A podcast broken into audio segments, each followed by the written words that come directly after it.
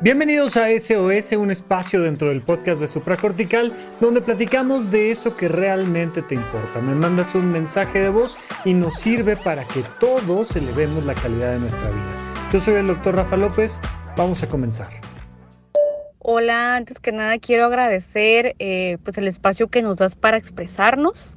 Eh, tengo una duda y espero, bueno, en realidad son muchas, pero espero y pueda servirle a más personas en especial mujeres que han sufrido de violencia por parte de su pareja. Eh, primero que nada, he visto mucha información en, redes sociales, en internet, acerca de los distintos tipos de terapia que se ofrecen para superar esta situación. Eh, eh, hay diferentes enfoques, entonces en mi caso yo he tomado pues dos, nada más he ido con dos, dos psicólogos eh, uno con enfoque psicoanalista, eh, primero fue con enfoque de Gestalt, constelaciones familiares. Entonces me identifiqué un poco con la información que encontré y estoy confundida porque eh, hace 10 años sufrí violencia, yo era muy joven, violencia física y emocional. Entonces duré años, años tratando de superar esto. yo me sentía con culpa por haber permitido que esto sucediera. Eh, también, eh, obviamente, al aceptar la responsabilidad de haber permitido una relación de este tipo y no haberme eh, querido lo suficiente para aceptarlo, sentí culpa, tristeza. Entonces, sentí que ese tipo de terapia no era la adecuada para mí, entonces tomé terapia psicoanalítica ahí cambió el enfoque demasiado en la que los dos éramos responsables de, de, lo que había sucedido, pero caí en la victimización. Entonces, quiero encontrar ese balance, vaya, de que eh, poder superar esto aceptando la responsabilidad sin caer en la culpa, pero tampoco en la victimización de haber tenido una relación así.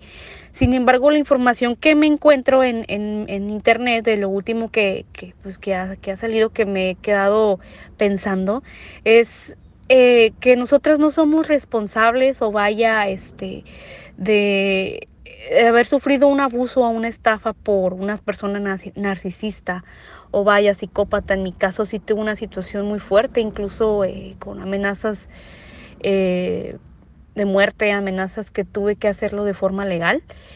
Eh, vaya, mi duda es esa, entonces quiero encontrar ese punto para para ver qué tipo de terapia puedo tomar para que esto no afecte a la futura relación o no, me, no esté en la defensiva de tener pareja o tener una relación.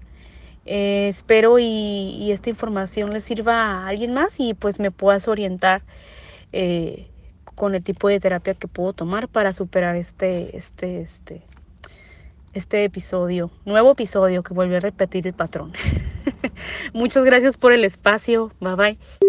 Yari, querida, te mando un abrazo. Este es un tema delicado que hay que trabajar con, con, bastante cuidado y sobre todo con mucho profesionalismo. Primero que nada, no hay un tipo de terapia para. Esto es súper importante. Existen más de 300 tipos de terapia, ¿no? Sin problemas hay más de 300 tipos de terapia formales dentro del mundo de la psicoterapia. Y si nos flexibilizamos un poco en qué es el concepto de la terapia, pues tendríamos que meter otros modelos filosóficos e incluso religiosos. Y entonces se vuelven un sinfín de terapias. Hay un montón de terapias. Sin duda, hoy por hoy, la más famosa y aceptada y con bases científicas es la terapia cognitivo-conductual pero tiene muchas más bases científicas porque el modelo mismo de este tipo de terapia está diseñado de tal manera que es fácil aplicarle el método científico. Es una terapia manualizada, clara, con objetivos precisos. Entonces, pues ha resonado mucho por ahí el, la terapia cognitivo-conductual. Pareciera que nada más hay como tres o cuatro tipos de terapia, ¿no? El psicoanálisis, el gestalt, la terapia cognitivo-conductual, la terapia conductista, este, la, la psicoterapia trascendental, lo que tú me digas. Pero en realidad si empiezas a buscar y buscar y buscar y buscar, te encuentras todos los tipos de terapia.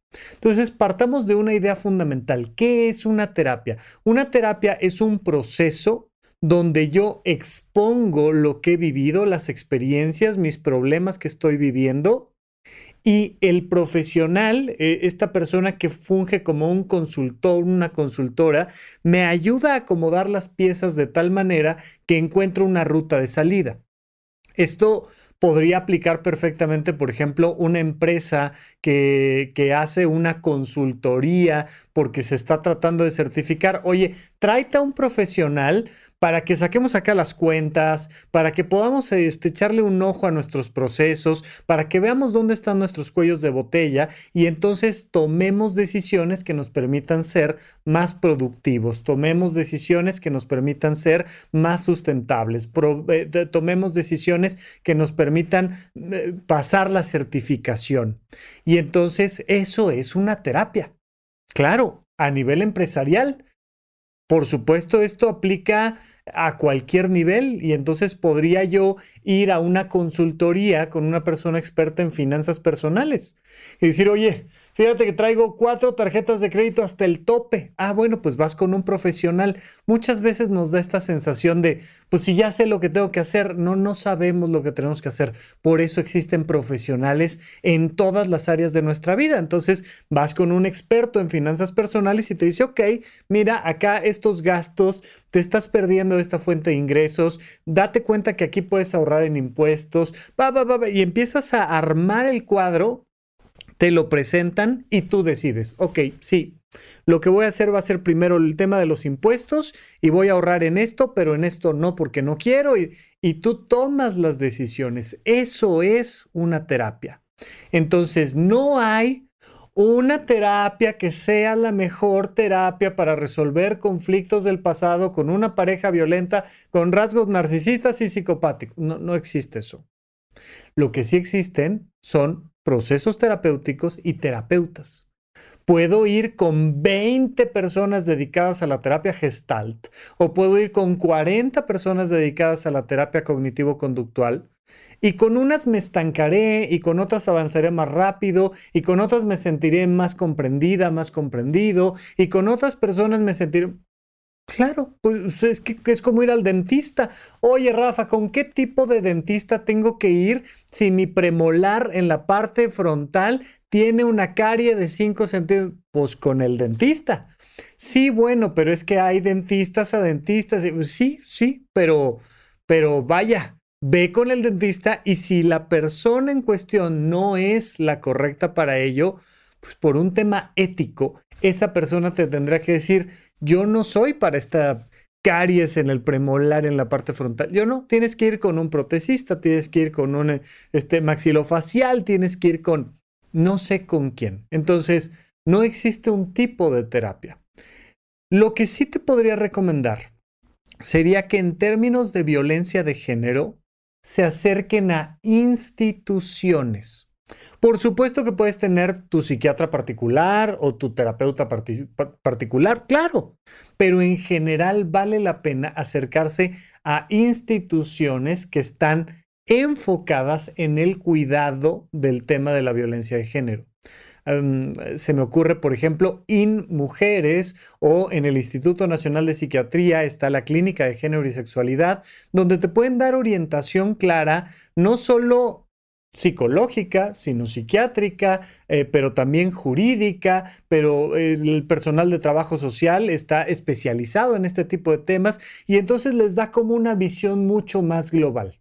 Si tú te acercas a instituciones dedicadas al tema de la violencia de género, probablemente ellos te digan, oye, fíjate que quien nos ha dado muy buenos resultados con este tema psicológico es tal persona, te recomendamos tal otra institución y entonces dar esta visión global.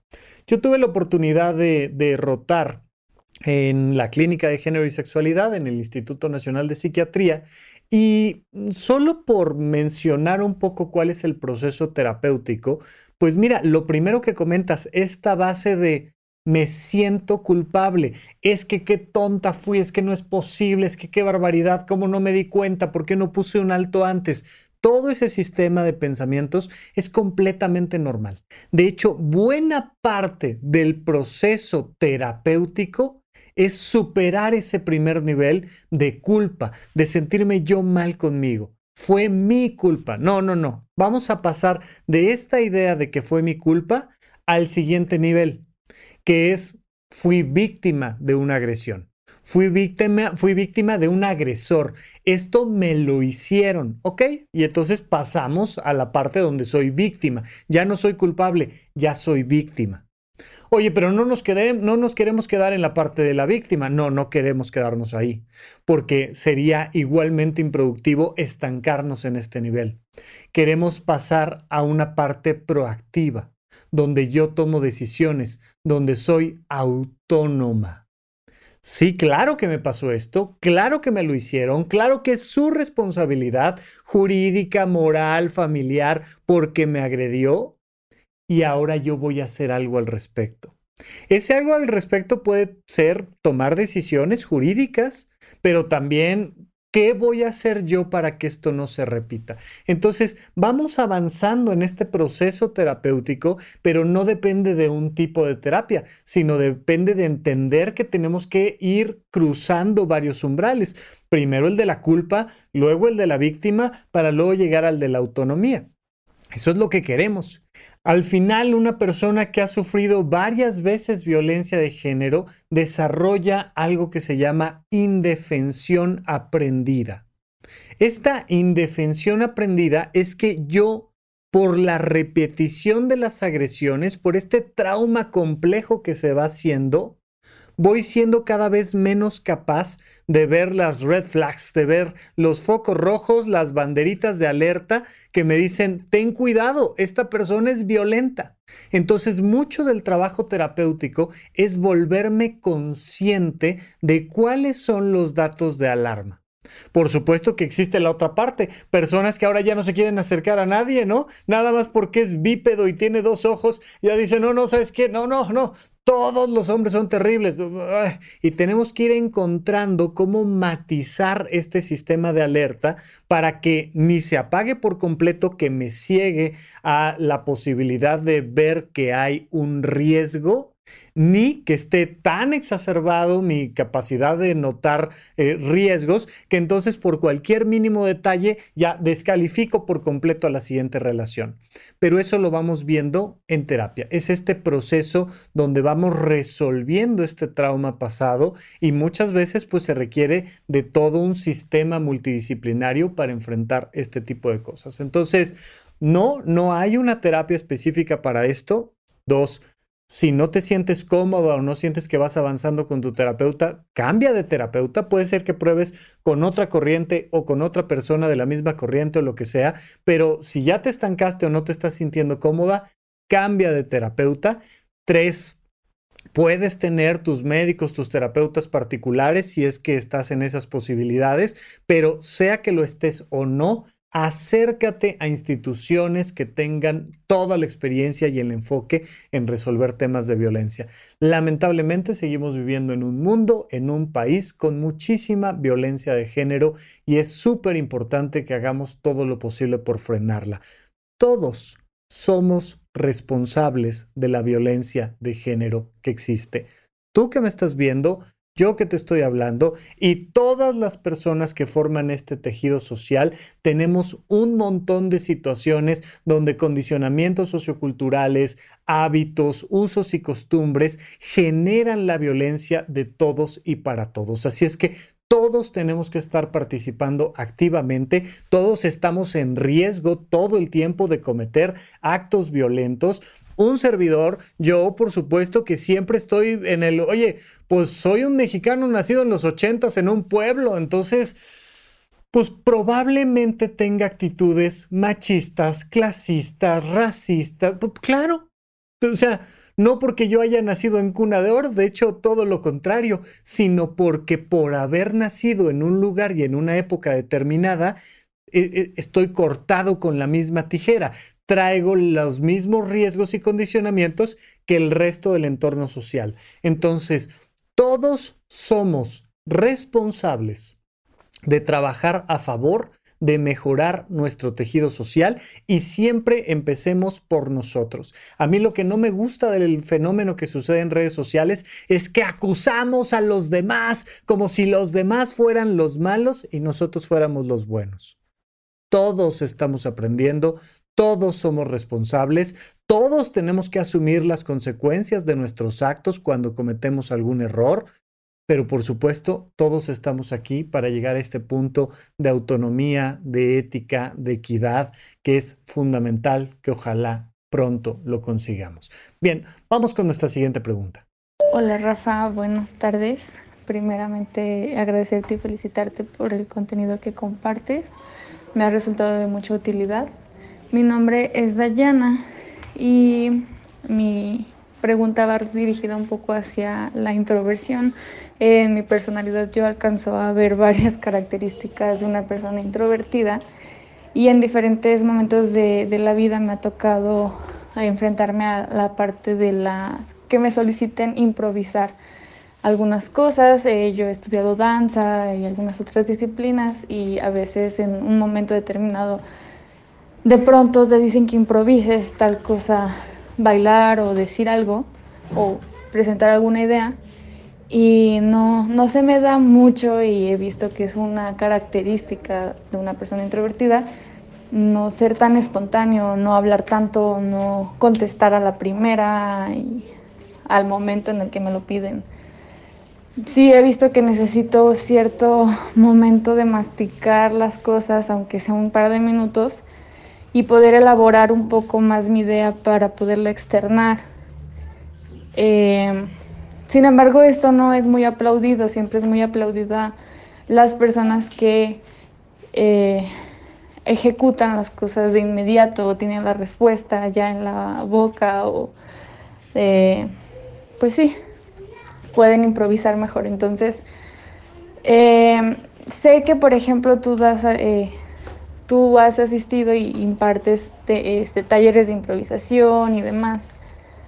Entonces, bueno, mi pregunta va un poco en el sentido de eh, la, educación o los planes o las actividades didácticas tendrían que eh, ser un poquito más inclusivas con las personas introvertidas y no querer como siempre hacer actividades en las que respondas rápido y improvises y seas muy elocuente e incluir un poco más a las personas a las que no se nos facilita mucho eso con, con actividades eh, que nos hagan sentir un poco más cómodos o eh, es responsabilidad nuestra eh, cómo desarrollar esa actividad, esa, perdón, esa habilidad de de, de poder improvisar mejor o es una combinación de las dos, no sé, eh, agradecería tu respuesta.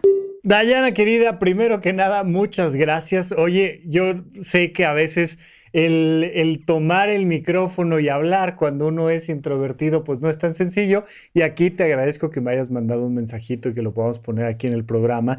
A ver, em, existe dentro del mundo de la psicología dos palabritas que distinguen a nuestra personalidad. Hay algo que se llama temperamento y hay algo que se llama carácter.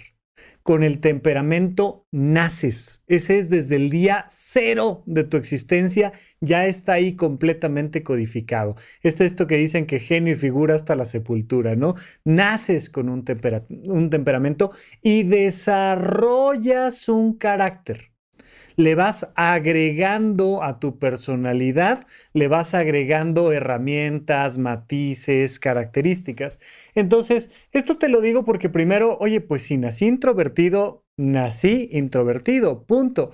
De hecho, es muy curioso porque sobre todo los grandes comediantes suelen ser bastante introvertidos. ¿No? Esto, esto alguna ocasión tuve la oportunidad de platicarlo con Eugenio Derbez. Em, en varios documentales de Netflix te puedes encontrar a Jerry Seinfeld, sin duda uno de los grandes comediantes de Estados Unidos, eh, hablando de sus características introvertidas. Y entonces hay, momentos donde se sube al escenario y dices que, ¿qué les pasa, gente?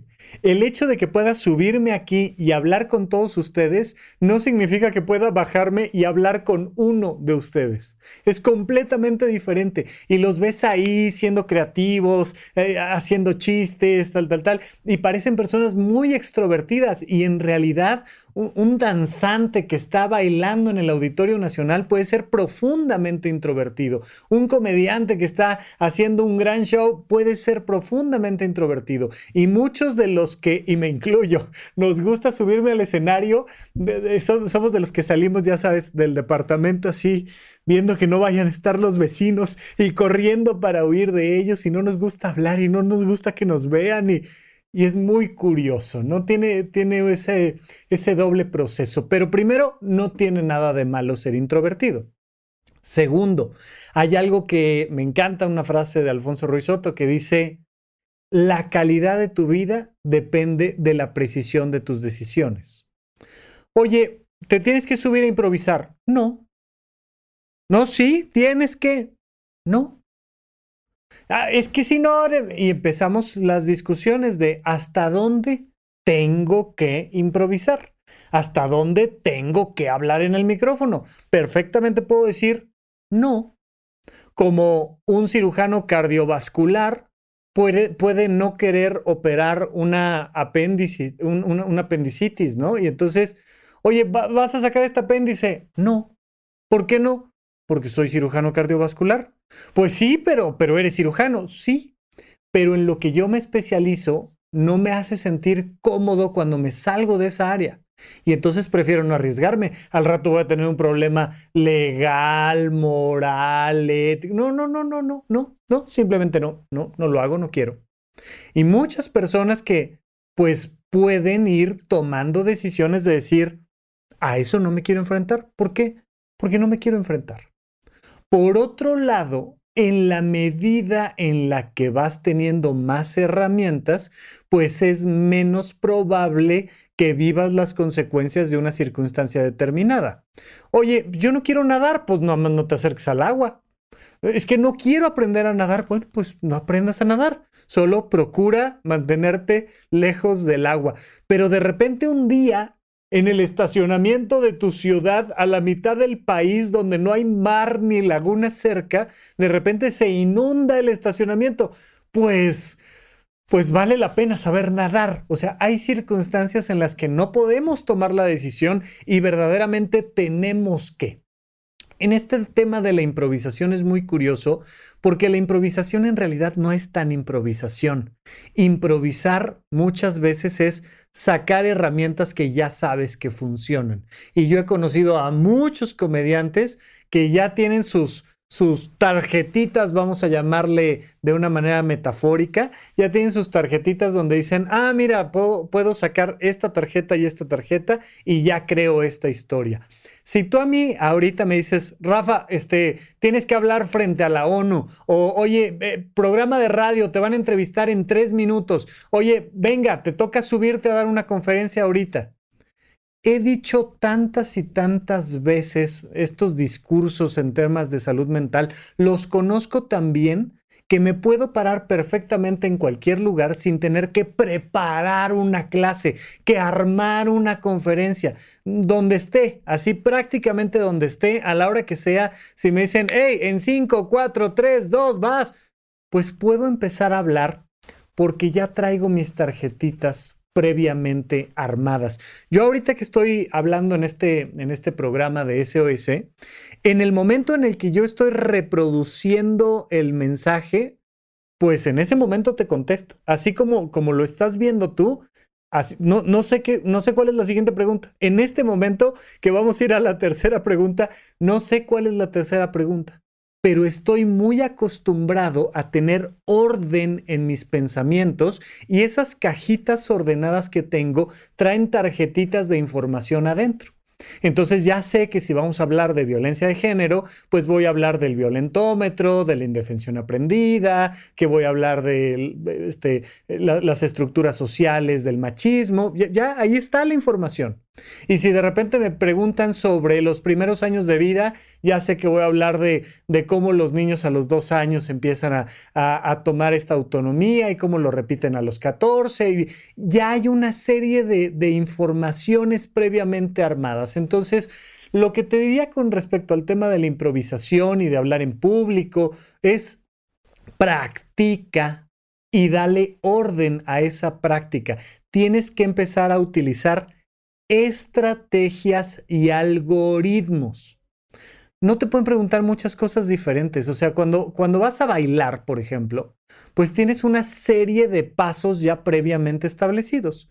Cuando te piden improvisar, pues lo que haces es que combinas esos pasos previamente establecidos. Si vas a decorar un lugar, pues no hay mucho que hacer. O sea, hay que poner sillas, hay que poner mesas, hay que poner cuadros, hay que...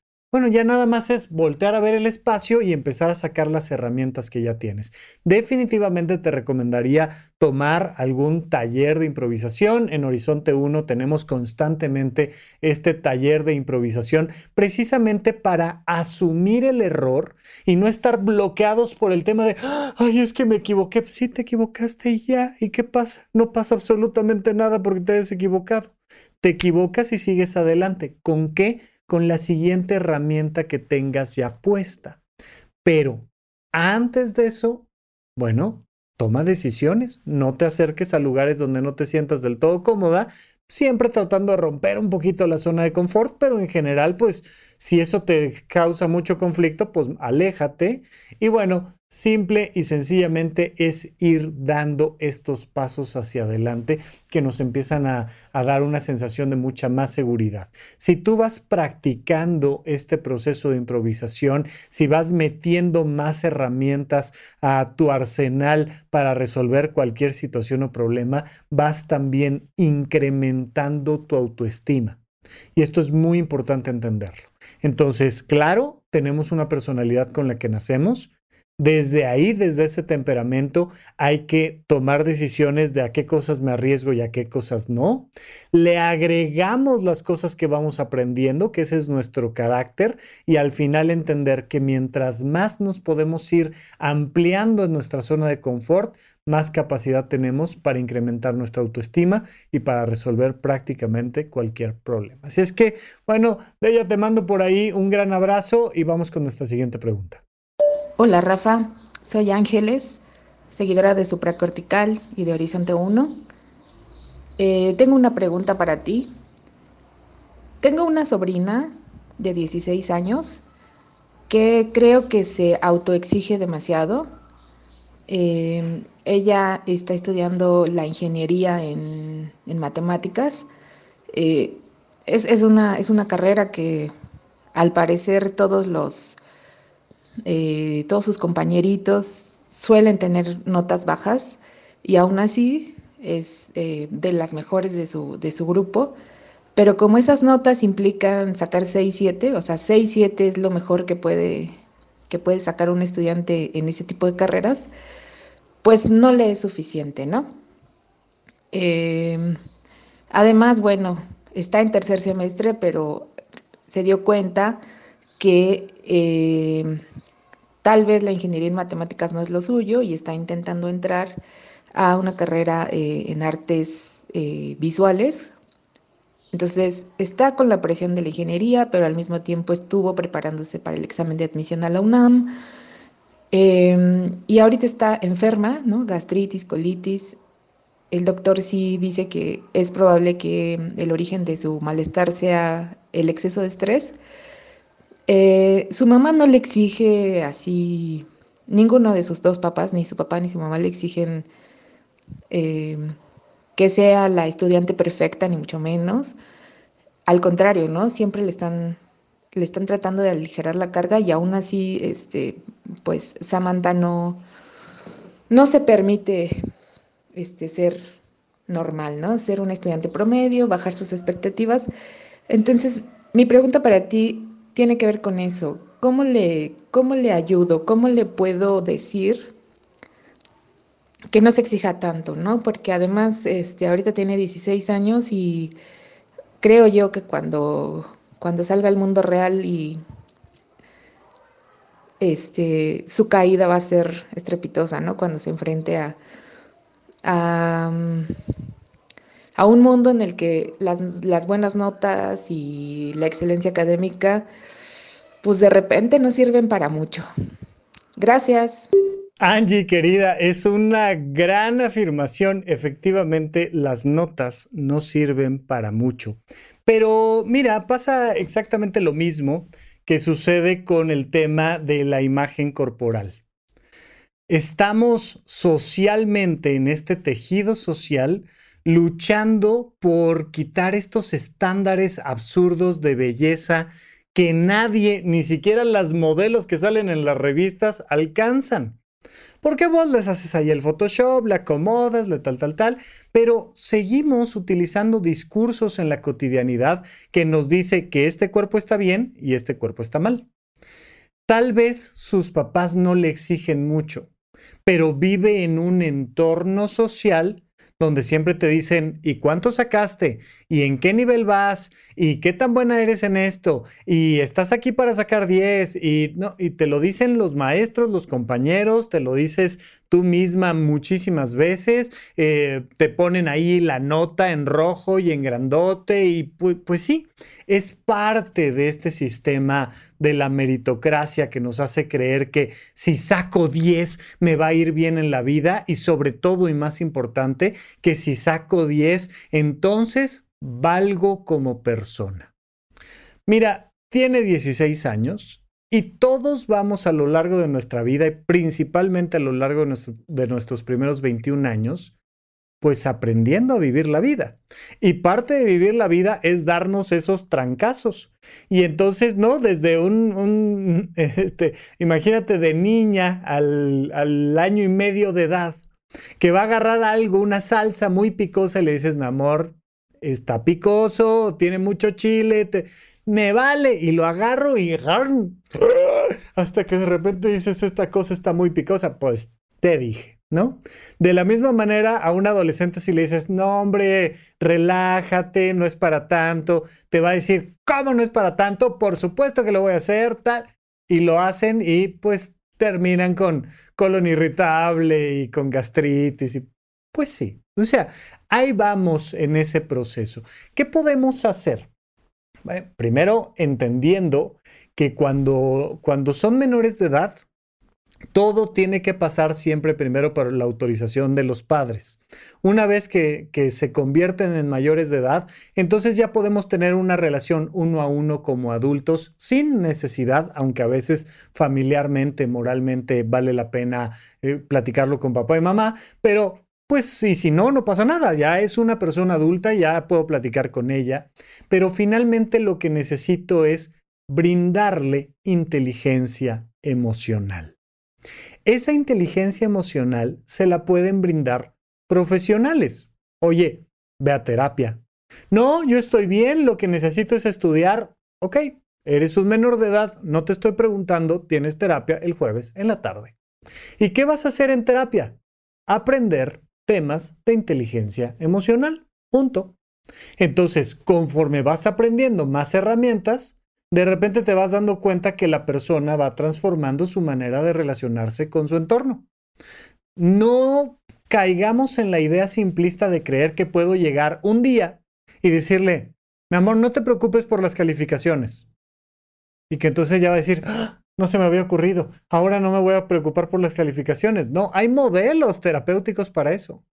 En la medida en la que ella se acerque a temas relacionados con el desarrollo personal, con el desarrollo de sus procesos cognitivos, de sus emociones, de la toma de decisiones, en la medida en la que ella escuche el podcast de supracortical o tome los cursos de horizonte1.com o en la medida en la que escuche otros podcasts o lea libros o vaya a terapia o vaya teniendo experiencias relacionadas con el autocuidado, pues naturalmente va a ir tomando mejores decisiones. Eso le puede llevar 10 años o 20 o 50. No lo sé. depende mucho de ella.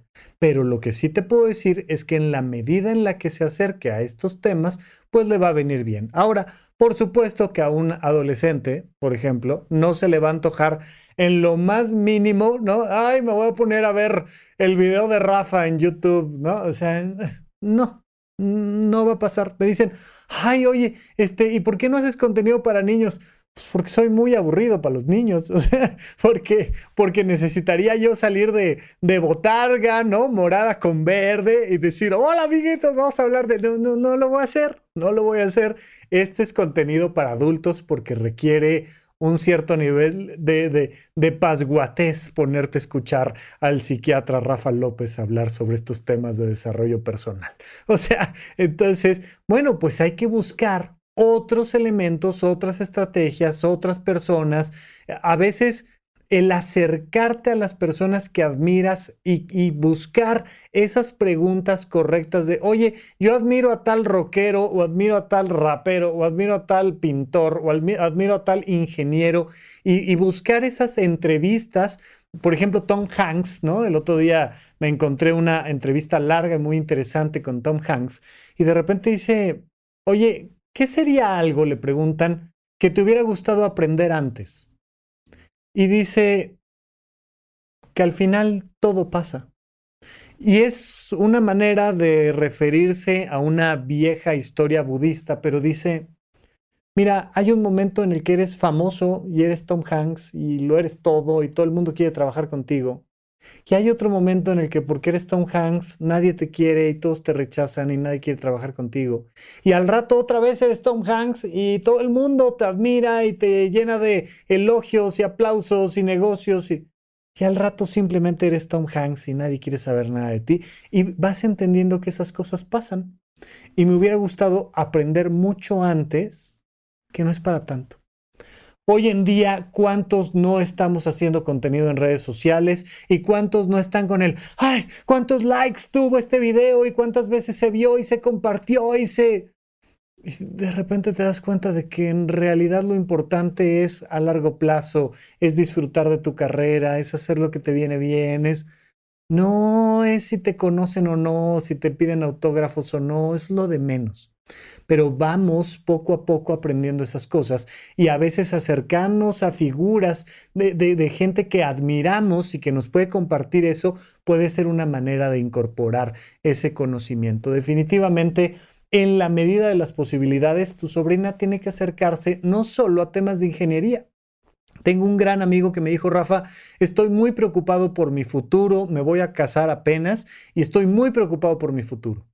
Le dije, brother, vas que vuelas para mención honorífica en cirugía, este, cardiotorácica. ¿De qué me hablas? O sea, ¿por qué estás preocupado? No, es que el dinero y no sé qué. Le dije, ok, mira, estudia un poquito menos de medicina y aprende un poco más de finanzas personales y vas a estar completamente tranquilo. No me hizo caso, siguió estudiando toda la medicina que podía para sacar la mejor calificación posible, no supo nada de finanzas personales y se metió en un montón de problemas. Si creemos que la felicidad está detrás de ser excelentes en ingeniería o en medicina o en arquitectura, nos vamos a dar cuenta en algún momento que era mucho más importante sacar un 7, un 8, a veces hasta un 6 de calificación en la carrera, pero aprender a manejar mis emociones, a dirigir mis pensamientos, a tomar buenas decisiones, porque la calidad de nuestra vida depende de la calidad de nuestra inteligencia emocional. Conforme desarrollas tu inteligencia emocional, te empieza a ir mejor laboralmente, académicamente. Nunca hasta la perfección, ¿eh? Siempre te quedas ahí en rangos medios, pero pero sí te mejora mucho los niveles también de desempeño y de productividad el tener un mejor nivel en tu desarrollo personal. Finalmente, lo último que le quiero recomendar a tu sobrina es haz las cosas por placer. Acércate a cosas que sean placenteras y que no tengan calificaciones, o de hecho que sean placenteras y donde hagas las cosas bastante mal. Escalar, tocar el piano, bucear, este, escribir poesía, ponte a hacer, además de tu carrera y de dedicarle lo que quieras a tu carrera, ponte a hacer actividades placenteras que no tengan calificaciones. Eso te va a ayudar mucho a resolver esos conflictos psicológicos que tenemos con el asunto del desempeño. Pero bueno, hasta ahí mi recomendación. De verdad, muchas gracias por la pregunta. Hasta aquí nuestro episodio de esta semana. Muchísimas gracias. Ya sabes que puedes mandar tú un mensaje de voz al WhatsApp 556540 5599 y será para mí un placer poner tu mensaje y que platiquemos de eso que realmente quieres saber y entre todos elevemos la calidad de nuestra vida. Se los estoy diciendo ahora con frecuencia las preguntas se van acumulando y voy tardando cada vez más en contestar porque vamos de tres en tres, así como van llegando. Y además recordarte que si hay una situación urgente, busques una consulta inmediata con un profesional. No te esperes a que yo te, te dé una recomendación. Esto es para que tengamos temas de qué platicar y entre todos podamos elevar la calidad de nuestra vida. Te mando un gran abrazo. Yo soy el psiquiatra Rafa López. Hasta la próxima. Gracias por escuchar Supracortical. En verdad me interesa muchísimo conocer tu opinión sobre este episodio o cualquier otro que quieras platicarme. Puedes encontrarme como arroba Rafa Rufus en Twitter, en Facebook y en Instagram. Quiero darte las gracias por escuchar Supracortical y sobre todo por suscribirte y seguirme donde sea que estés escuchando este programa y así te puedes enterar todo el tiempo de nuestros próximos estrenos.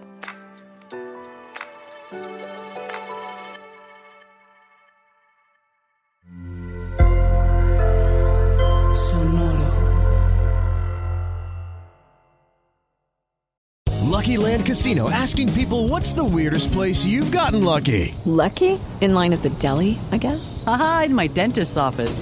More than once, actually. Do I have to say? Yes, you do. In the car before my kids' PTA meeting. Really? Yes. Excuse me, what's the weirdest place you've gotten lucky? I never win and tell. Well, there you have it. You can get lucky anywhere playing at LuckyLandSlots.com. Play for free right now. Are you feeling lucky? No purchase necessary. Void where prohibited by law. 18 plus. Terms and conditions apply. See website for details. ¿Quieres regalar más que flores este Día de las Madres? The Home Depot te da una idea. Pasa más tiempo con mamá plantando flores coloridas, con macetas y tierra de primera calidad para realzar su jardín. Así sentirá que es su día todos los días. Llévate tierra para macetas Bigoro por solo $8.97 y crece plantas fuertes y saludables dentro y fuera de casa. Recoge en tienda y sigue cultivando más momentos con mamá en The Home Depot. Haces más, logras más. Más detalles en homedepot.com diagonal delivery.